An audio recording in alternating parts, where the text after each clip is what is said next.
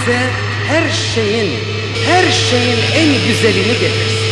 Her şey gönlünüzce olsun, her şey dilediğinizce olsun, her şey her zamankinden daha yüce olsun. Her zaman olduğu gibi hepinize en engin sevgilerimi, en derin hürmetlerimi arz ediyorum. Lütfen kabul buyurunuz efendim. Sağ olunuz.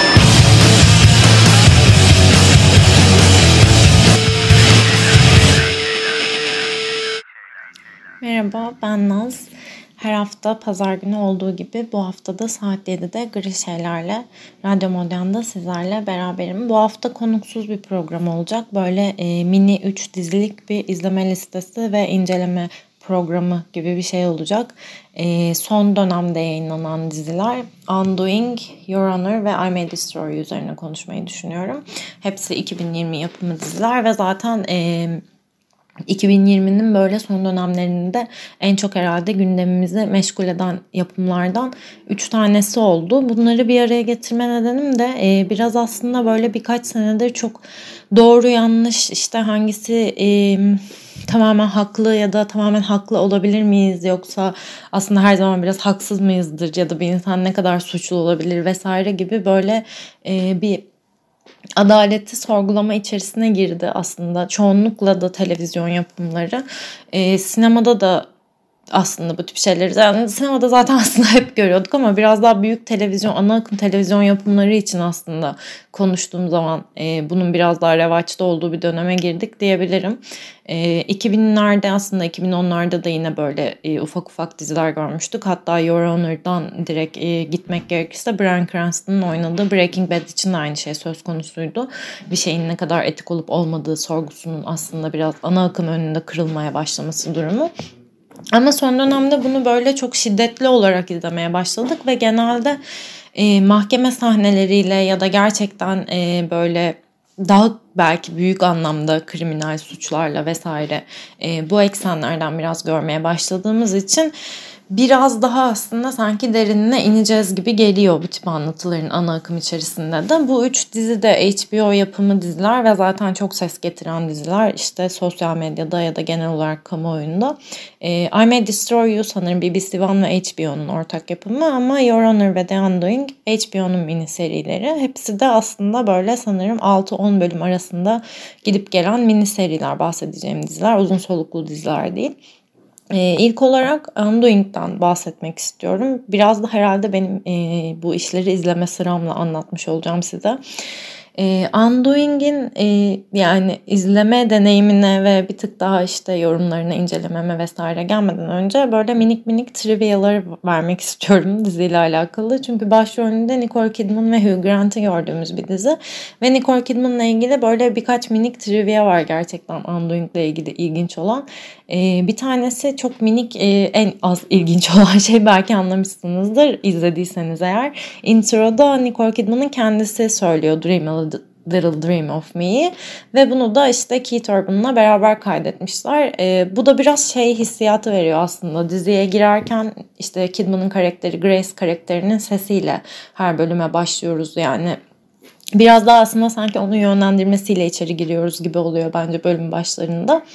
Ee, bir diğeri e, karakterin ismi Grace ve bu Nicole Kidman'ın oynadığı dördüncü Grace isimli karakter. Daha öncesinde eğer işte izlediyseniz The Others'da, Dogville'da ve Grace of Monaco'da tabii ki Grace isimli birini canlandırmıştı Kidman. Ve e, dizide Donald Sutherland Kidman'ın babasını oynuyor ki daha önce Cold Mountain'da da yapılmış bir kastı bu. Baba kız oynuyorlardı. E, bunu ben trivialara vesaire işte diziyle ilgili şeylere bakarken gördüm ve sonradan hani av evet falan oldum. E, ama Undoing'i izlerken zaten herhalde e, ilk böyle yaptığım yorumlardan bir tanesi aşırı iyi kast falan olmuştu. Çünkü e, yüzleri, yüz hatları ve böyle bakışları ve bence aslında hareketleri falan bile o anlamda iyi bir e, şey vardı oyunculuk vardı belki. Ee, ama zaten hani default tipleri inanılmaz benziyor bence ve gerçekten çok iyi bir seçim Donald Sutherland ile Nicole Kidman'ı böyle baba kız e, kastı olarak kullanmak.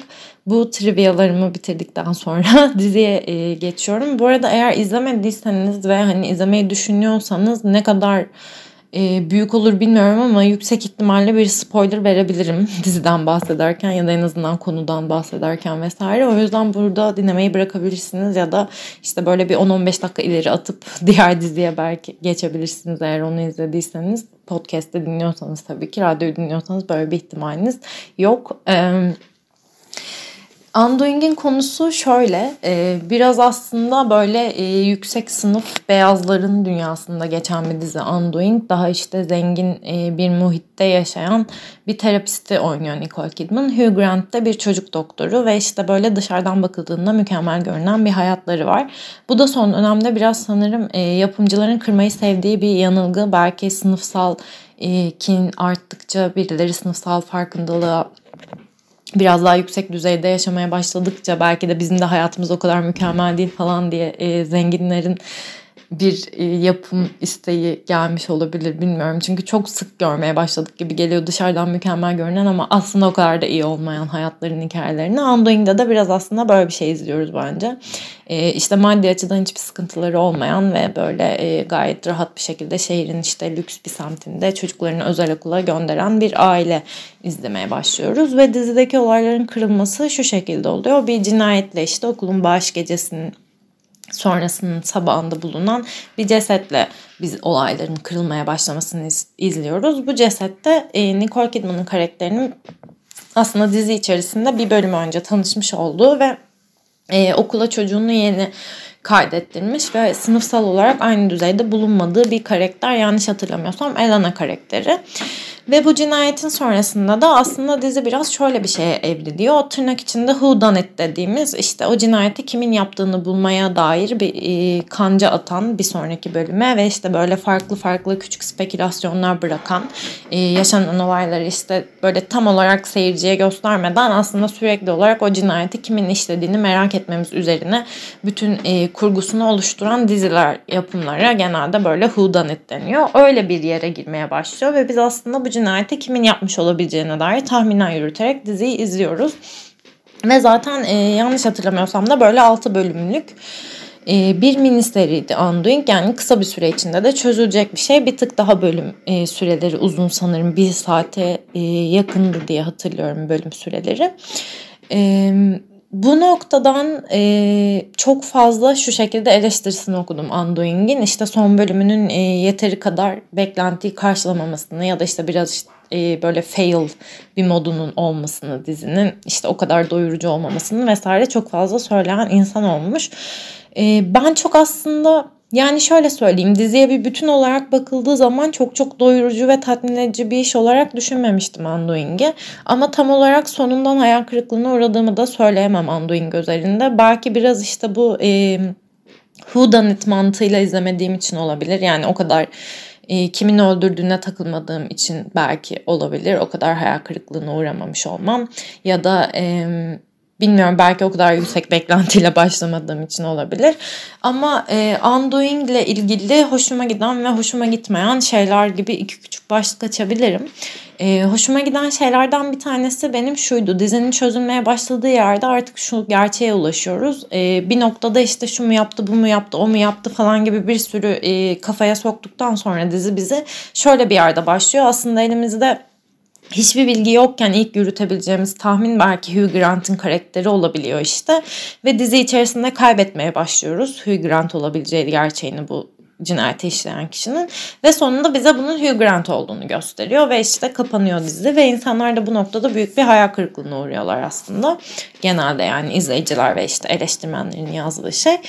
Ee, benim Undoing ile ilgili hoşuma giden şey aslında Nicole Kidman'ın e, karakterinin biraz verdiği tepkilerin son birkaç bölümde çok fazla enişe çıkışlı olmaya başlaması ve e, tanıdığımız birinin bir şey yaptığını öğrendiğimizdeki e, travmanın aslında hani tam olarak yaşandığı anda o şok etkisiyle verdiğimiz kararlar ve o kararların sürekli değişmesi ve bunun hareketlerimize yansıyışı bence Undoing'in kilit noktalarından bir tanesiydi cinayettense. Çünkü Nicole Kidman'ın karakteri, Grace karakteri şöyle bir uyanış yaşıyor aslında dizinin içerisinde. İşte bir insanla evli de olsanız, aynı evde de yaşıyor olsanız ya da işte çok uzun süredir bir ilişkiniz de olsa belki işte ne bileyim bu sadece partneriniz olmak zorunda da değil aslında. Daha geniş bir perspektiften diziyi okuduğumuz zaman işte bu bir ne bileyim aile yakınınız olabilir, dostunuz olabilir vesaire. Ne yapacağının tam olarak öngörülebilir olmadığı gerçeği üzerine aslında Undoing biraz yoğunlaşan bir e, televizyon serisi diyebiliriz. Ve o gerçeği öğrendiğiniz zaman işte o insanın aslında bir katil de olabileceğini ya da işte böyle herhangi bir kriminal potansiyele sahip birisi olabileceğini öğrendiğiniz zaman bunu kabul edip etmeme yolunda işte hani ne derece kabul edebilirsiniz ya da o insanın gözünüzdeki imajı ne derece etkilenir? O insanla e, sizin hayatınızdaki geri kalan insanların ne derece etkileşime girmesine izin verirsiniz bu saatten sonra falan gibi böyle aslında biraz daha bence insancıl sorular ekseninden izlediğimiz zaman belki biraz daha tatmin edici olabilecek bir dizi olduğunu düşünüyorum Undoing'in. Öbür taraftan eleştirilerle ilgili şöyle bir düşüncem var. Yani Hugh Grant'in e, katili çıkması beni çok bir hayal kırıklığına uğratmadı dediğim gibi. Ama belki biraz şöyle bir eleştiriyi haklı buluyor olabilirim. E, biraz yani daha derin bir yerden belki kurulabilirdi. Çünkü dizinin sonuna doğru Hugh Grant'ın karakterinin artık işte e, sosyopat olduğuna dair şeyleri öğrenmeye başlıyoruz. Ama böyle ufak ufak e, minik ipuçlarıyla çözülen bir yol oluyor bu. Ama çok da fazla böyle hani bir avuç dolusu ipucu verilmiyor bize aslında Hugh Grant'in sosyopat olup olamayacağına dair ve çok bir derinleşen bir işte e, karakter altyapısı görmüyoruz aslında Hugh Grant'la alakalı. İşte keza Grace'le alakalı da. Ve karakterler aslında bir tık daha e, böyle yüzeysel izlediğimiz karakterler oluyor. Yani sadece bu cinayet olayının ekseninde elimize geçen bilgilerle karakterleri görüyoruz. E, bu noktada biraz e, şey eleştirisine katılıyorum. Yani Hugh Grant'in çıkmasıyla ilgili belki biraz daha destekleyici bir şeyler duyabilirdik vesaire diyen insanlar var. Yani sadece katille alakalı değil de bence zaten çoğu ana karakterle ilgili belki biraz daha derin bir altyapı görebilirdik bu karakterlerin kim olduğuna dair. Ama bu noktada da şöyle bir e, gerçek önümüze çıkıyor ki Undoing'in bir e, mini seri olması aslında ve bu mini serileri de biraz aslında HBO mesela işte çok fazla mini seri yapıyor bu ara.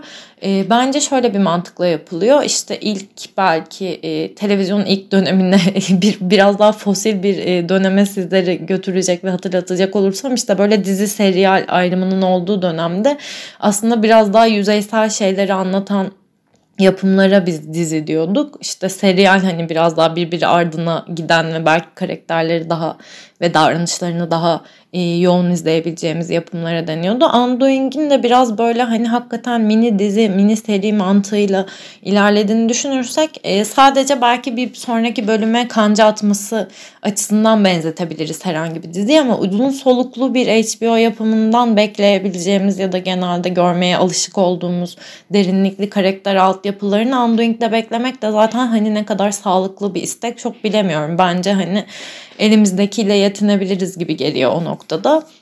Ve e, şey anlamında işte bu travmatik bir gerçekle yüzleştiğimizde yanımızdaki bir insana dair işte o yaşadığımız şok içerisinde ne yapıp ne yapamayacağımız ve işte mahkemeye gitmemiz gerektiğinde mesela böyle bir hukuk sürecinin içinde nasıl davranıyor olabileceğimiz ve bir taraftan tabii ki burada Nicole Kidman'ın karakterinin e, bir kadın olması işte öldürülen kişinin bir kadın olması bir yasak ilişki yüzünden aslında bu cinayetin işlenmiş olması ve e, Nicole Kidman'ın da aslında bu fail olarak bulunan ve sonradan katil edilen Hugh Grant'ın karakteriyle yani ikisinin beraber bir çocuk sahibi olmaları falan gibi bir hikaye var arkada.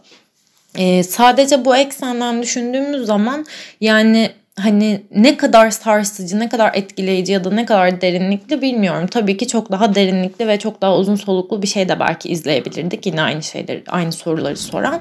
Ama e, Undoing içerisinde de bence biraz işte Kidman'ın oyunculuğuyla da e, tabii ki desteklenen noktalardan bir tanesi bu.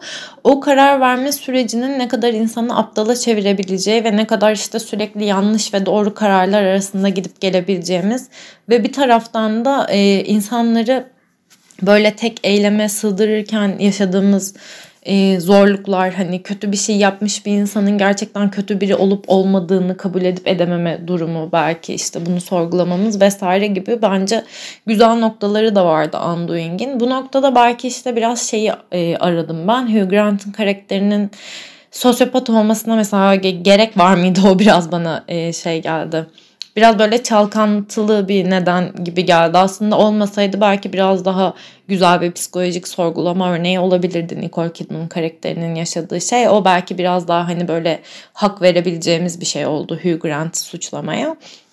E, çünkü biraz şeye alıştık işte hani böyle siyah beyaz bir kötü iyi anlatısı uzun zamandır izlemekte olduğumuz için biri kötü bir şey yaptıysa o kötü bir insandır demeye çok fazla alıştık. Bu da biraz işte ne diyeyim? Eee kötü bir şey yapan herhangi bir insana insanlık dışı bırakma psikolojisine sokuyor bence. İşte onu böyle bir evillaştırma ne bileyim ona şeytani ve işte e, gerçekten bizim zaten yapmıyor olduğumuz davranışları yükleme alışkanlığı gibi olmaya başladı. Ama aslında biraz daha şey gerçeğini kabul edip sanki izlemeye başlamamız gerekiyor bu tip anlatıları. Yani insanların bu tip şeyleri yapabilecek kabiliyette olduğunu ve e, aslında böyle sadece bazı ne bileyim kendimiz kendimize koyduğumuz etik kurallar olabilir. Bu işte muhakeme yetisi olabilir. E, tabii ki bazen işte bir takım psikolojik sorunları olan insanların daha fazla eğilimi olabilir böyle şeyleri yapmaya ve işte hani öyle bir etik bariyer olmayabilir önlerinde ama bu olmadığı zaman da aslında çok herhangi bir kötü karakteri ya da kötü bir eylemde bulunan karakteri bu kadar insanlık dışı etmemeliyiz. O nedenle de e, Undoing'de aslında Nicole Kidman'ın yaşadığı sorgu bence bir tık daha önemliydi. Geride kalan bütün o işte who done it hikayesinden ziyade belki böyle bir eksenden baktığım zaman bir tık daha tatmin olabileceğimiz bir dizi olabilir. Ama onun dışında işte şey gibi yorumlar falan da vardı. Herhangi işte birkaç HBO yapımından böyle ufak ufak kesitler izliyormuşuz gibi falan bir eleştiri okudum. Bu da aslında biraz şeyle e, sanırım alakalı. Hem Nicole Kidman'ın Big Little Lies sonrası işte e, bir tık benzer bir çevrede oluşan bir hikayede başrolü oynaması belki etken olabilir. Bir de işte o HBO'nun işte klasik muntazam e, zengin evrenlerinden bir tanesini belki izlediğimiz için bu kadar çok çağrıştırmış olabilir diye düşünüyorum Undoing ile ilgili. Bir sonraki yapımımız Your Honor olacak. Yine 2020'nin sonlarına doğru çıkan bir HBO işi Bryan Cranston'ın başrolünde oynadığı ve şu an hatırlamamakla birlikte en son Call Me By Your Name'de sanırım Elion'un babası olarak izlediğim oyuncunun da e, yardımcı oyuncu rollerinden bir tanesinde bulunduğu bir dizi ve biraz böyle Sopranos e, vibe'ı gelmeye başlıyor. Jimmy Baxter karakteri girdikten sonra sanırım adamın İtalyanlığından e, gelen bir çağrışım oldu. Belki hatta şey bile düşündüm aslında izlerken acaba hani Sopranos izleyip mi hazırlanmış bu role falan diye. Çünkü bazı şeyleri e, hareketleri de bir tık kafamı hep oraya götüren şeylerden bir tanesi oldu.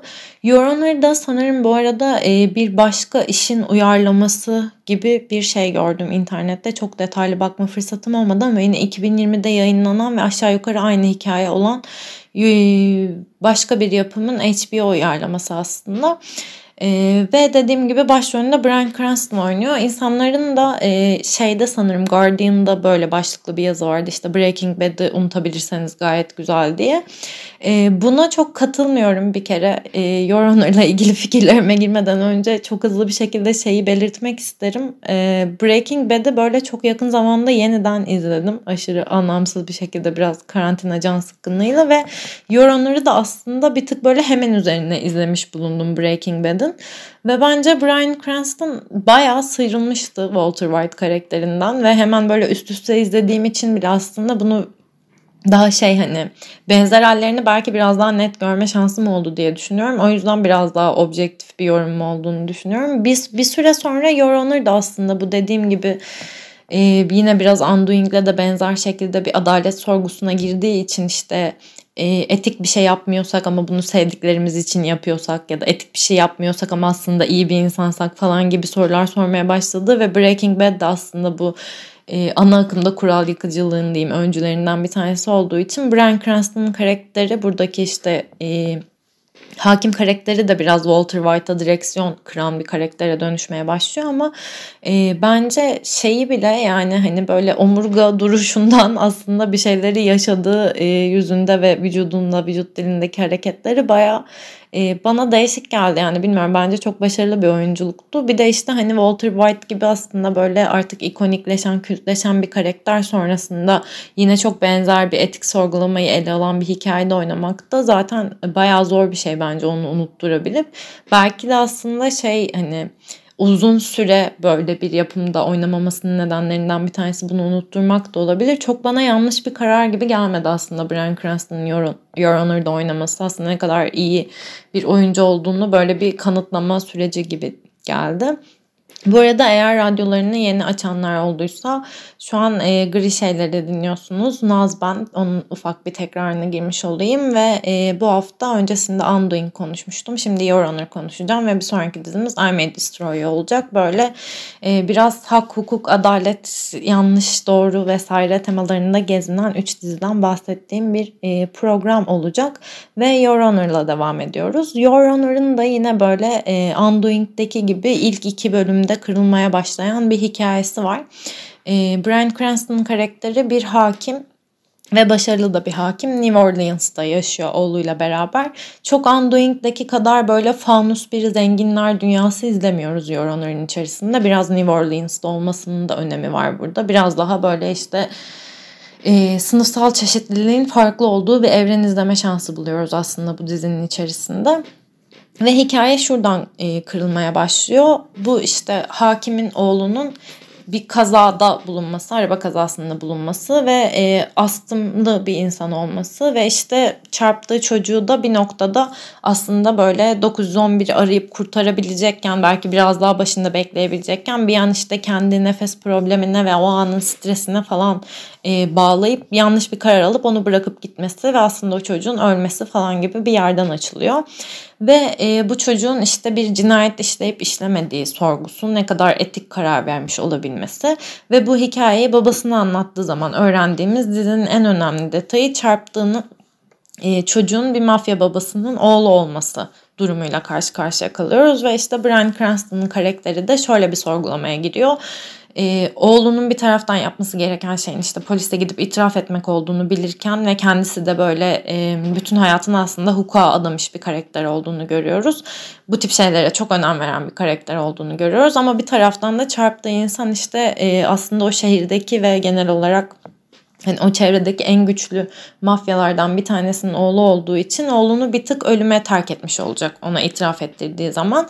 Ve oğlunu kurtarabilmek uğruna aslında kendi etik kurallarını yıkan ve bir taraftan işte uzun zamandır inandığı ve savunmaya çalıştığı ve işte bir taraftan da hala aktif olarak devam ettiği işinde yaşadığı çelişkiler ve işte hani bir mafya babasıyla anlaşmaya ya da uzlaşmaya kalkışması, o taraftan işte hani bu uzlaşma sürecinde belki başka suçları örtbas etmede bir rol oynaması falan gibi bir sorgulamanın içerisine giriyoruz.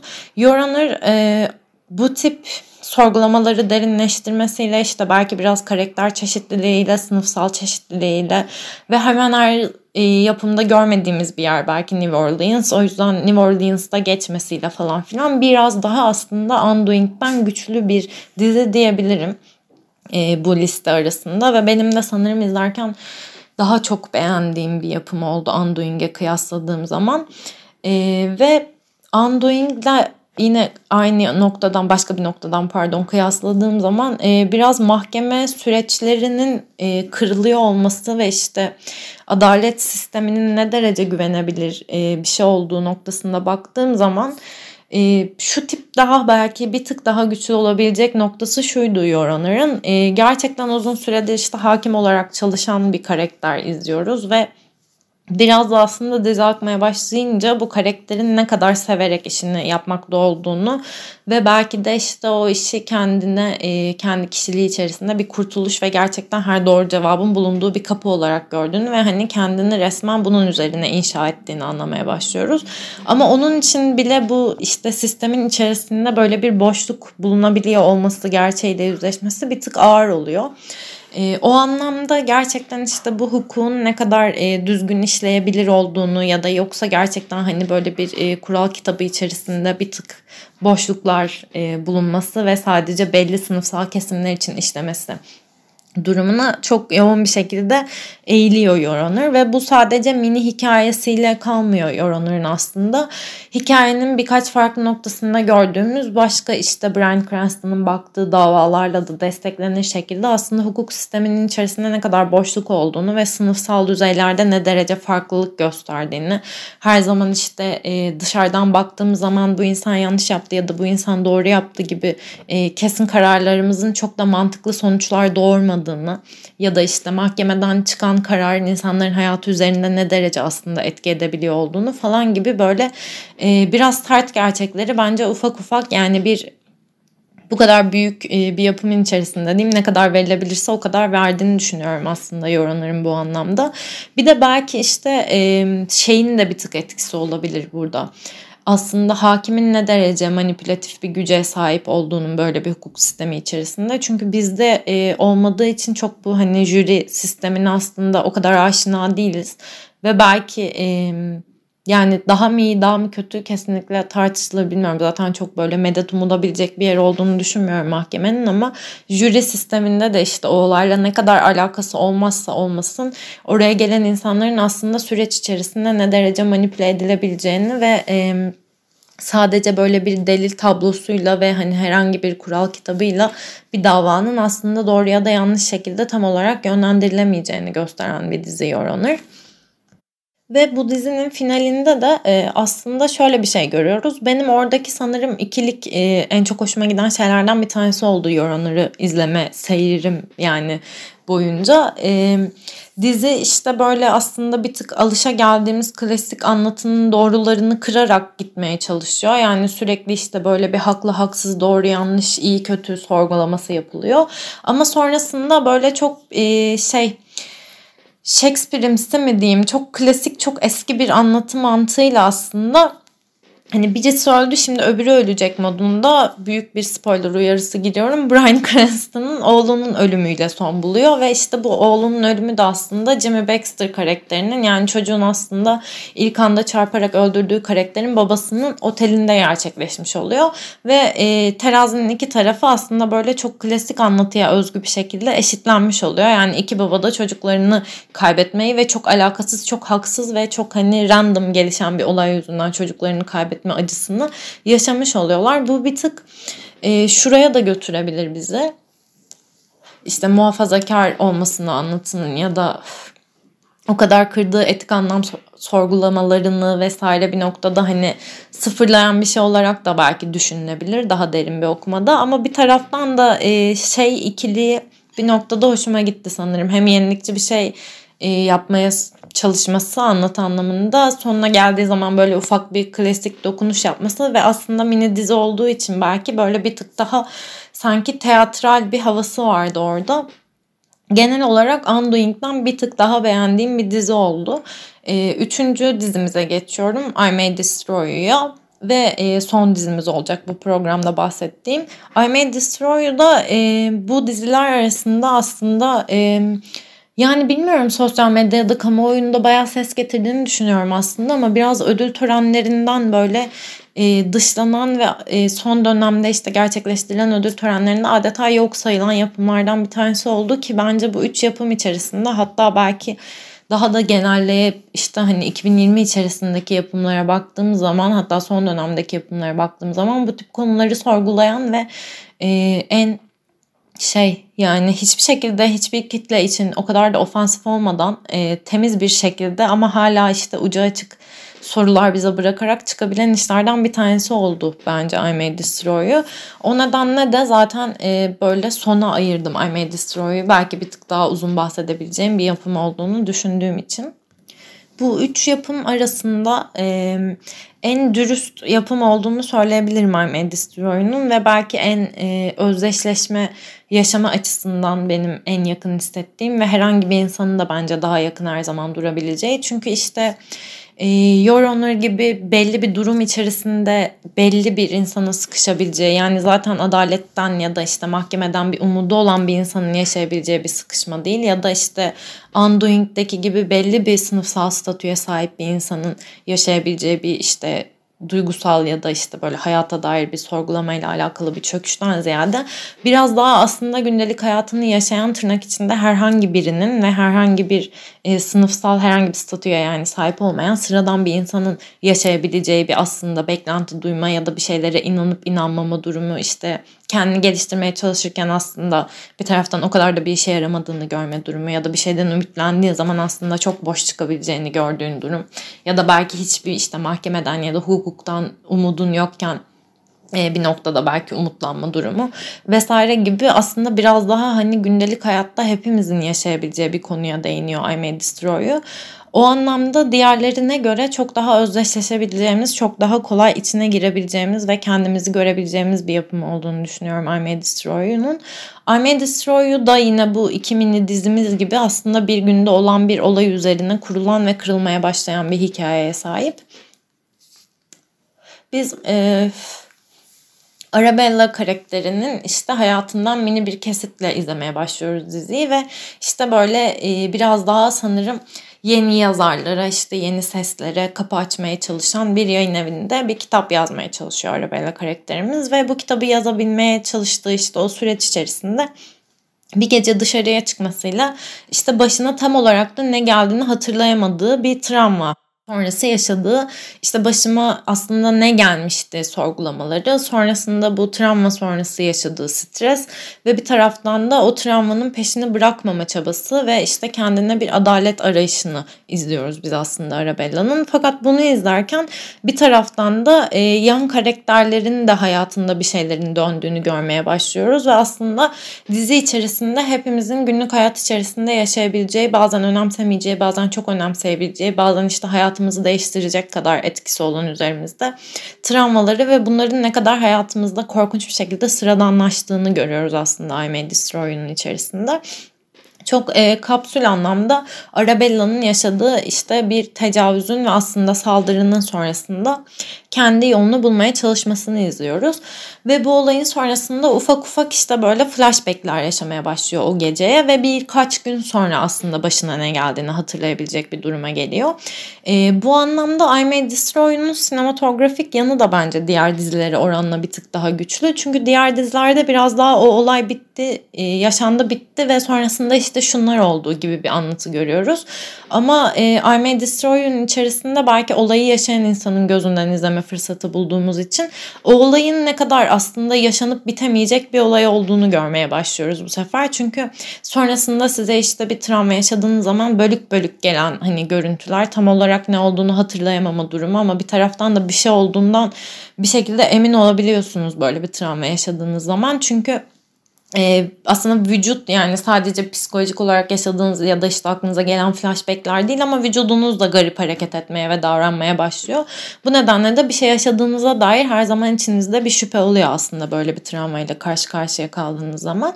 Ve daha sonrasında işte Arabella'nın gidip polise bir ifade verme sürecini izliyoruz. Ve bu ifade verme sürecinden sonra bununla karşın yani karşısına yerleştirebileceğimiz başka bir ifade daha izliyoruz dizinin bir noktasında. Ve elimizde şöyle bir şey oluyor aslında. Arabella siyahi bir karakter ama bir taraftan da e, toplum önünde olan bir karakter. Yani yazar olduğu için işte belki bir tık sosyal medya fenomeni olduğu için vesaire söyledikleri biraz daha ciddiye alınması gereken, ciddiye al, alınmadığı takdirde en azından sesini duyurabilecek ve ciddiye alınmadığını söyleyebilecek bir konumda bir karakter. Öteki tarafta ise aslında Arabella'nın tecavüz hikayesinden sonra işte kendi rızası dışında biri onunla ilişkiye girdiği zaman bunun da bir çeşit tecavüz olduğunu öğrenen Arabella'nın yakın bir arkadaşını izliyoruz. O da siyahi bir karakter ama toplum önünde böyle bir görünürlüğü olan bir karakter değil. Aynı zamanda işte gay bir karakter ve tecavüze uğradığı yere de kendisi gitmiş bir karakter. Aynı zamanda da aslında bunu bir date app'inden ayarlamış ama orada kendi rızası dışında böyle bir şeye zorlanmış bir karakteri görüyoruz. İkisinin ifade süreçlerinin ne kadar farklı gerçekleştiğini ve aslında işte bir adalet aramaya çalıştığımız yerin bize yine toplumdaki yerimize işte sınıfsal olarak durduğumuz yere ya da öncesindeki eylemlerimize göre bizi ne kadar farklı şekillerde yargılayabileceğini görüyoruz. Burada yine aslında e, yani kendi bulunduğumuz konumla karşılaşırsak belki işte Türkiye içerisinde Arabella'nın yaşadığı ifade süreci bir de biraz bizim için ne yazık ki ütopik kalabiliyor. Çünkü biz eğer hani herhangi bir barda ya da işte alkollü durumdayken e, tacize ya da tecavüze ya da saldırıya uğradığımız zaman bu sefer bize sorulan soru zaten en başında neden orada olduğumuz olabiliyor genelde. E, ama Arabella'nın hikayesi içerisinde de aslında karşısına böyle aynı muameleyi bile görmeyecek ve tamamen hani dosyayı hiç açmadan kapatılmasını istenecek bir karakteri yerleştirmiş olması bence I May Destroy'un en güçlü yanlarından bir tanesiydi bu adalet sistemini sorgularken ki bu böyle e, aslında gösterdiği en büyük e, hamlelerinden bir tanesi bile değil I May Destroy'un ama benim kişisel olarak en çok beğendiğim şeylerden bir tanesi oldu hikaye içerisinde. Sonrasında hikaye şöyle bir yerden ilerlemeye devam ediyor. İşte Arabella'nın biraz aslında yaşadığı olay sonrası bir farkındalık kazanması ve sürekli olarak bu konuda işte bir e, bilgi yağmuruna aslında kendini tutmaya başlaması ve işte böyle grup terapilerine gitmek olsun ne bileyim sosyal medyada biraz daha farkındalık kazandırmaya çalışmak vesaire gibi konularda daha aktif bir karakter haline gelmesini izliyoruz.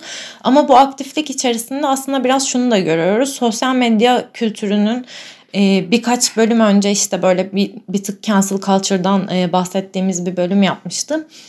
E, orada da aslında biraz girdiğimiz bir nokta ne kadar işte böyle hani e, nefret söylemine ve sert söyleme açık bir yer olması ve aslında kendimizi geliştirebileceğimiz ya da farkındalık uyandırabileceğimiz konularda bir şeyler öğrenmeye ya da işte daha aktif olmaya ya da insanları örgütlemeye çalışırken bile bu agresif ve işte hani kesin kes tutumun aslında bizim yaptığımız harekete ne kadar zarar verebiliyor olabileceği ya da işte hani kendi doğru yanlışımızı ya da böyle daha muallak noktaları kaybedip tamamen işte böyle biraz daha aforizma söylemler içerisinde kendimizi bulduğumuzda aslında savunduğumuz şeyi de kaybedebileceğimiz bir noktayı vesaire görmeye başlıyoruz Arabella'nın yolculuğunda. Evet bir diğer şey de bizim bütün bu süreç içerisinde gördüğümüz aslında belki de bu e, ödül törenlerinde yok sayılmasının böyle kilit noktalarından bir tanesi olabileceğini düşünüyorum bunlar May Destroy'un. Bir noktada işte Arabella bir çeşit sosyal medya fenomeni haline geldiği ve gittikçe daha da büyüdüğü için e, böyle vegan bir firmanın reklam yüzü olarak kullanılması gibi bir şey oluyor. Aslında en başta orada iş bulmak istiyor. Sonra işte onun sonrasında Arabella'yı böyle bir canlı yayın konseptinde kullanırlarsa bir tık daha iyi olabileceğini falan söylüyorlar. Ve bir şekilde onların işte reklam yüzü haline geliyor bir influencer olarak. Ve daha sonra işte bir partide arkadaşlarıyla bundan bahsettiği zaman... E, Arkadaşları bu durumdan o kadar da hoşlanmıyor. İşte bir grup siyahi insanın arasında geçen bir tartışma olarak izliyoruz biz bu sahneyi ve e, yanındaki insanlar bunun da aslında başka bir çeşit sömürü sektörü olduğunu ve Arabella'yı belki de sadece işte aslında siyahi olduğu için işte bu son dönemde çıkan e, biraz daha işte tırnak içerisinde diversity gösterme meraklısı reklamlardan bir tanesi olarak kullandıklarını ve aslında temel olarak amaçlarının da toplumun işte belli bir kısmı kısmını belli ırktan insanları kendilerine kanalize edip işte beyazların yine mükemmel e, yüksek sınıfsal ve işte inanılmaz dengin her gün et yedikleri hayata devam etmelerine okey oldukları falan gibi bir yere getirmeye çalışıyorlar. Ve burada bir tık daha Arabella'nın kafasında aslında daha önce düşünmediği bir ışık yanmaya başlıyor. Hani orası için niye seçilmiş olabileceğine dair ve bunun bile ne kadar sınıfsal olduğuna dair. Belki oradaki e, gerçeklik ve ana akım medyada bize ufak ufak verilen işte ırksal farklılıklar ya da ne bileyim biraz işte e, ana akım medya içerisinde kapitalizmin kendi kendine sanki iğne batırıyormuş gibi yapması durumları ya da işte bu etik sorgulamaların içerisine ufak ufak girip ondan sonra yeniden direksiyon kırması falan filan gibi bir gerçeklikle de aslında biz I May Destroy'un içerisinde yüzleşmeye başlıyoruz ve bence ana akım olarak işte izlenmesi bir tarafa işte ödüllendirilmesi ya da çok daha geniş bir kitleye de hani ya da bir kitlenin önünde takdir edilmesi biraz aslında tehlikeli olabilecek bir iş olarak görüldü sanırım I May Destroy'u. Çünkü biraz fazla gerçek duran bir yapım diğerlerinin yanında söylediği pek çok şeyle ve her türlü e, herhangi bir karakteri süper iyi ya da süper kötü falan süper haklı gibi bir noktaya yerleştirmediği için ya da herhangi bir insanı işte yöneliminden dolayı atıyorum melekleştirmediği için biraz daha böyle e, şey acıtan bir yapım olduğunu düşünüyorum aslında I May Destroy'un bu konuda. Ve I May Destroy'un çözülmeye başladığı yerde diğerlerinden biraz daha farklı. Bizi tam olarak böyle net bir gerçekliğe götürmekten ziyade aslında e, uzun bir süre boyunca travmanın bizi hiçbir zaman bırakmayacağı gerçeğiyle bir şekilde yüzleştirdiğini düşünüyorum. Ve bize şöyle net bir gerçek veriyor. Genelde e, eğer bu tip bir şeyden mağdur olduysanız ya da işte yanınızda mağdur olan birini tanıyorsanız Bence şu düşünceye kimse o kadar da e, yabancı değil. İşte bunu bana yapan insanı öldürmek istiyorum düşüncesi. Çünkü travmadan sonra yaşadığınız evrelerden bir tanesi inanılmaz büyük bir sinir oluyor bunu size yapan insana karşı. Ve bir noktada gerçekten onun hayatının da eşit derecede böyle bir kabusa dönüşmesi isteğini yaşamaya başlıyorsunuz ve bu bize medyada çok gösterilen bir şey değil. Biz işte zaten uzun süredir bir şekilde şiddet gören kadınları izliyoruz ve bu bir noktada artık e, yani uzun süre boyunca aslında bir çeşit şiddet pornografisi izliyorduk.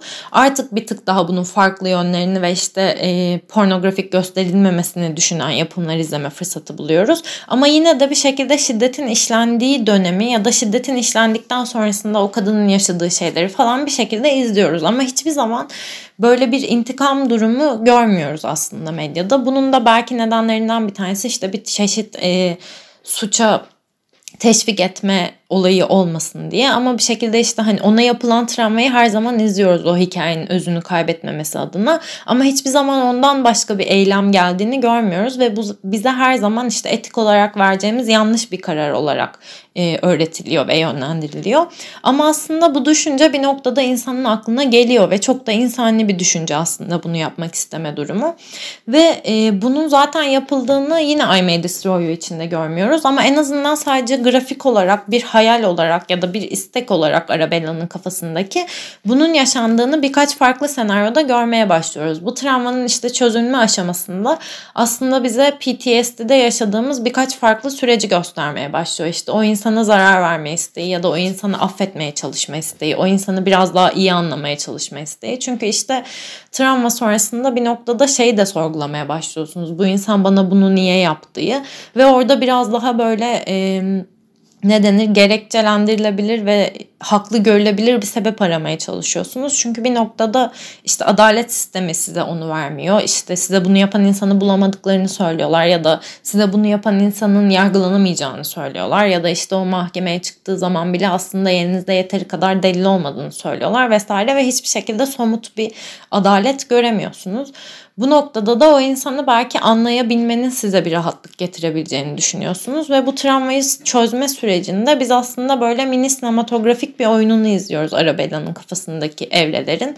İşte sürekli olarak olayın yaşandığı yere gidip işte önce sinirini çıkarmaya çalışıyor, sonra anlamaya çalışıyor, sonra başka bir şey deniyor falan derken hikayenin sonunda kafasındaki işte o hayalin aslında sen git demediğin sürece gitmeyeceğim falan gibi bir replikle yavaşça silinmeye başlamasını ve biraz daha artık bize sona götüren bir yere girmesini izliyoruz hikayenin.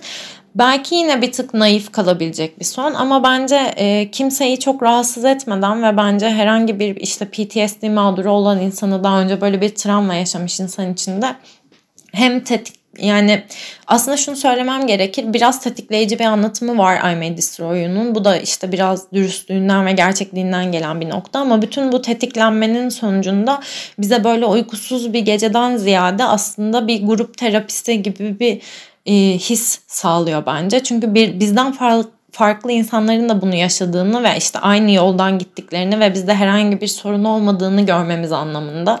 Ve bir taraftan da işte bu adalet sisteminin sadece bize değil aslında herkese bu kadar haksızca davrandığını görmemiz anlamında belki. Ve herkesin işte hem doğru hem de yanlış şeyler yapabildiğini ya da işte bu süreç içerisinde zorlanmanın ne kadar normal olabildiğini görmemiz anlamında böyle e, gerçekten dürüstçe yazılmış ve sanki bizi de bir noktada içine katan, bizi de o arkadaş çevresi içerisine katan ve bizim deneyim, deneyimlerimizi de yeniden yaşatan bir yapım olduğunu düşünüyorum I May Destroy'un. Ve programın yavaşta sonuna doğru geliyorum artık. Bu hafta böyle biraz daha e, farklı bir program oldu. Aslında her hafta farklı bir program olmaya başlıyor gibi hissediyorum. O olay da bir tık hoşuma gitti. Çünkü çok böyle bir kalıp içerisinde kalma zorundalığı hissetmiyorum. Sadece işte genel olarak sinema ve e, televizyon ekseninde işte böyle medya ekseninde gerçekleşen bir yayın oluyor. Ama daha önce sanırım bu kadar e, şey yani farklı şeyleri bir araya getirdiğim bir inceleme programı olmamıştı. Genelde tek bir diziden ya da tek bir filmden bahsettiğim şeyler yapıyordum. Bu hafta böyle bir program oldu. Eğer hoşunuza gittiyse ara ara böyle mini izleme listeleri gibi ya da mini incelemeler gibi işte aynı tema etrafında işlenebilecek programlardan bu şekilde bahsedebilirim yayın içerisinde. Haftaya yeniden aynı saatte Radyo Modyan'da görüşmek üzere. Herkese iyi akşamlar.